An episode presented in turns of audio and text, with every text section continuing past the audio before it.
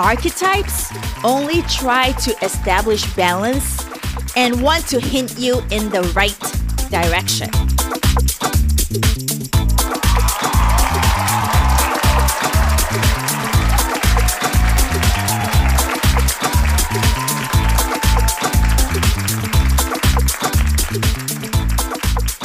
Do personalities visit your dreams? Part 1.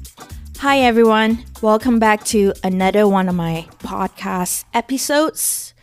Let's just jump right in. Let me ask you something. You remember the story of Snow White?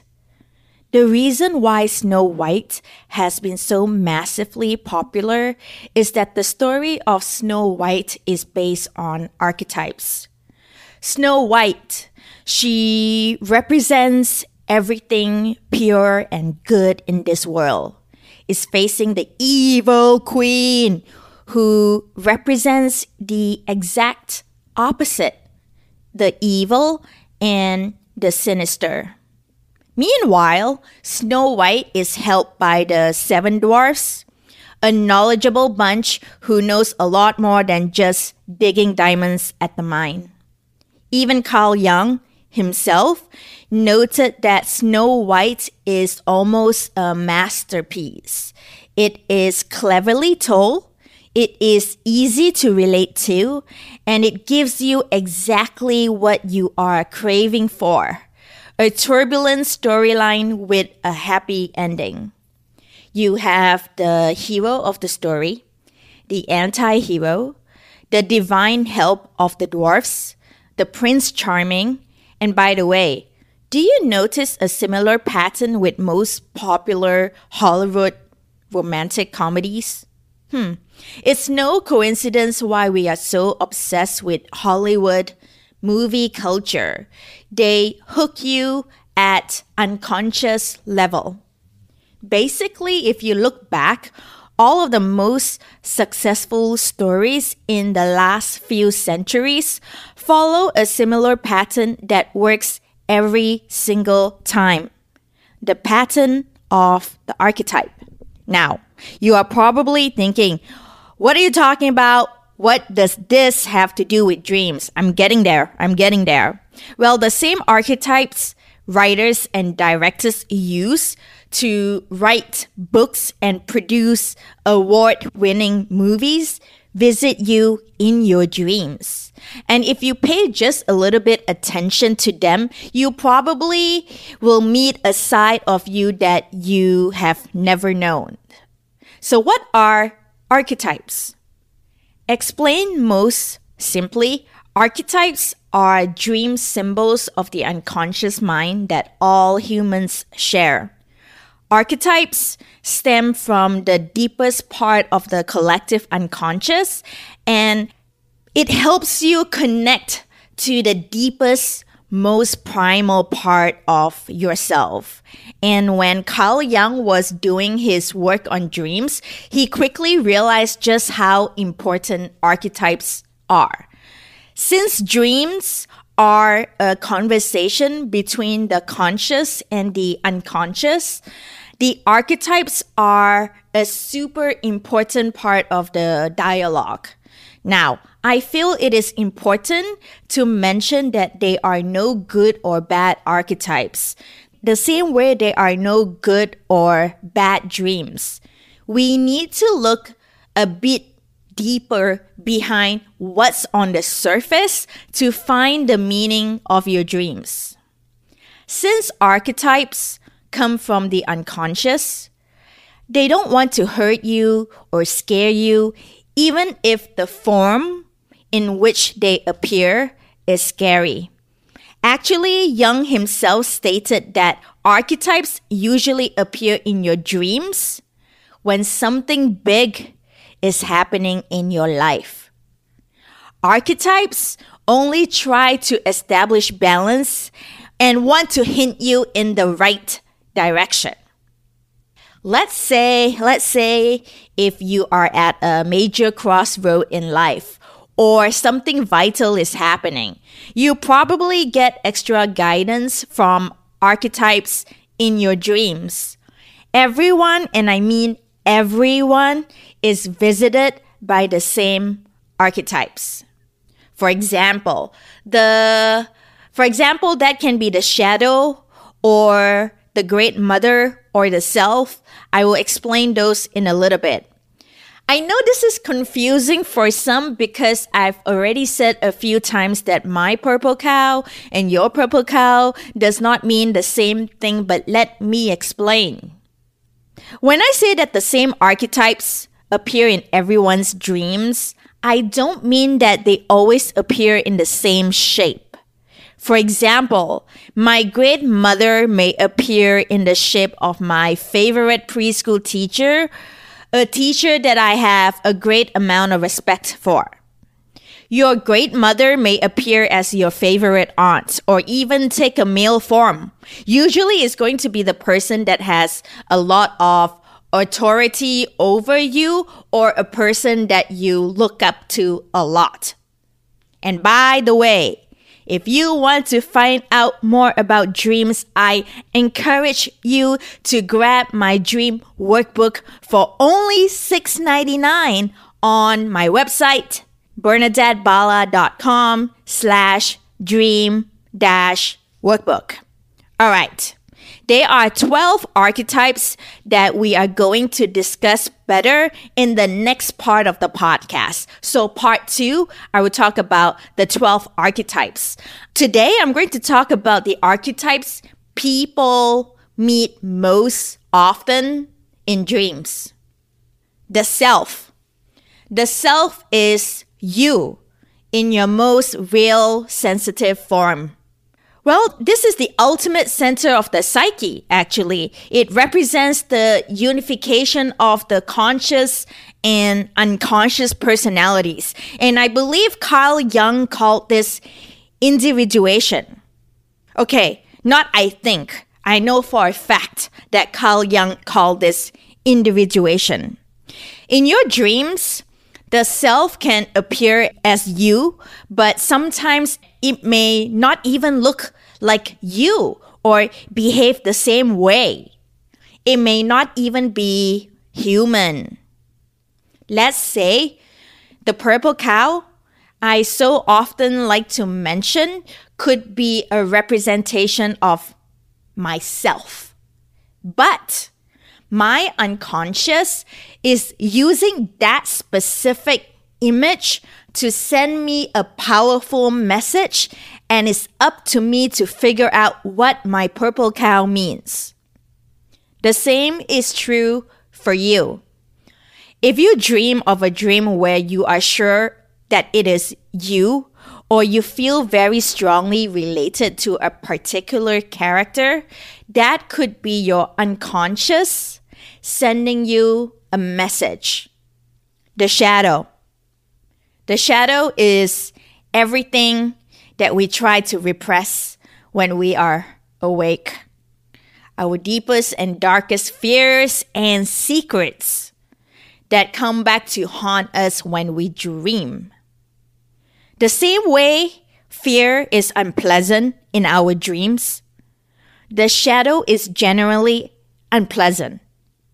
It can appear as an evil character, for instance, somebody is chasing us with a knife, or it can also appear as a disaster event like war or flood, or you're dreaming about the pandemic outbreak that we are having right now in 2020. In case you are listening this in the year 3000, hey, who knows? Okay? Even though the form in which the shadow appears, it's not always fun to experience. It's key to remember that the unconscious does not want to scare or threaten us. Quite the opposite is true. Your unconscious wants to help you.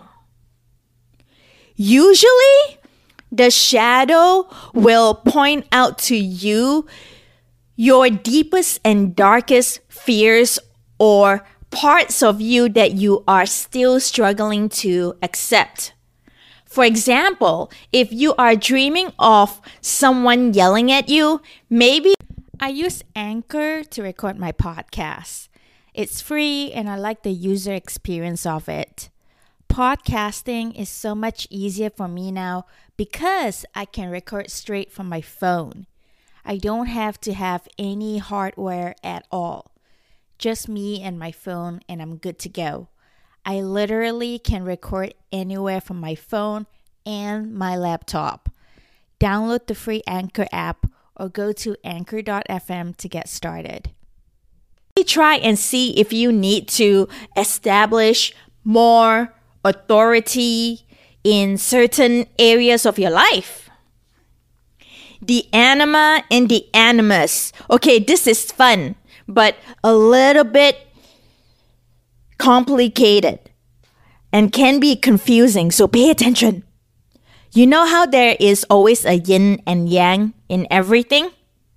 Well, the anima and the animus are exactly about that. Let me spell it out for you because I am aware that I have an accent. Anima, A N I M A, anima, and animus, A N I M U S. All right. The anima represents the female image and the soul of a male psyche, while the animus represents the male image and a soul of a female psyche.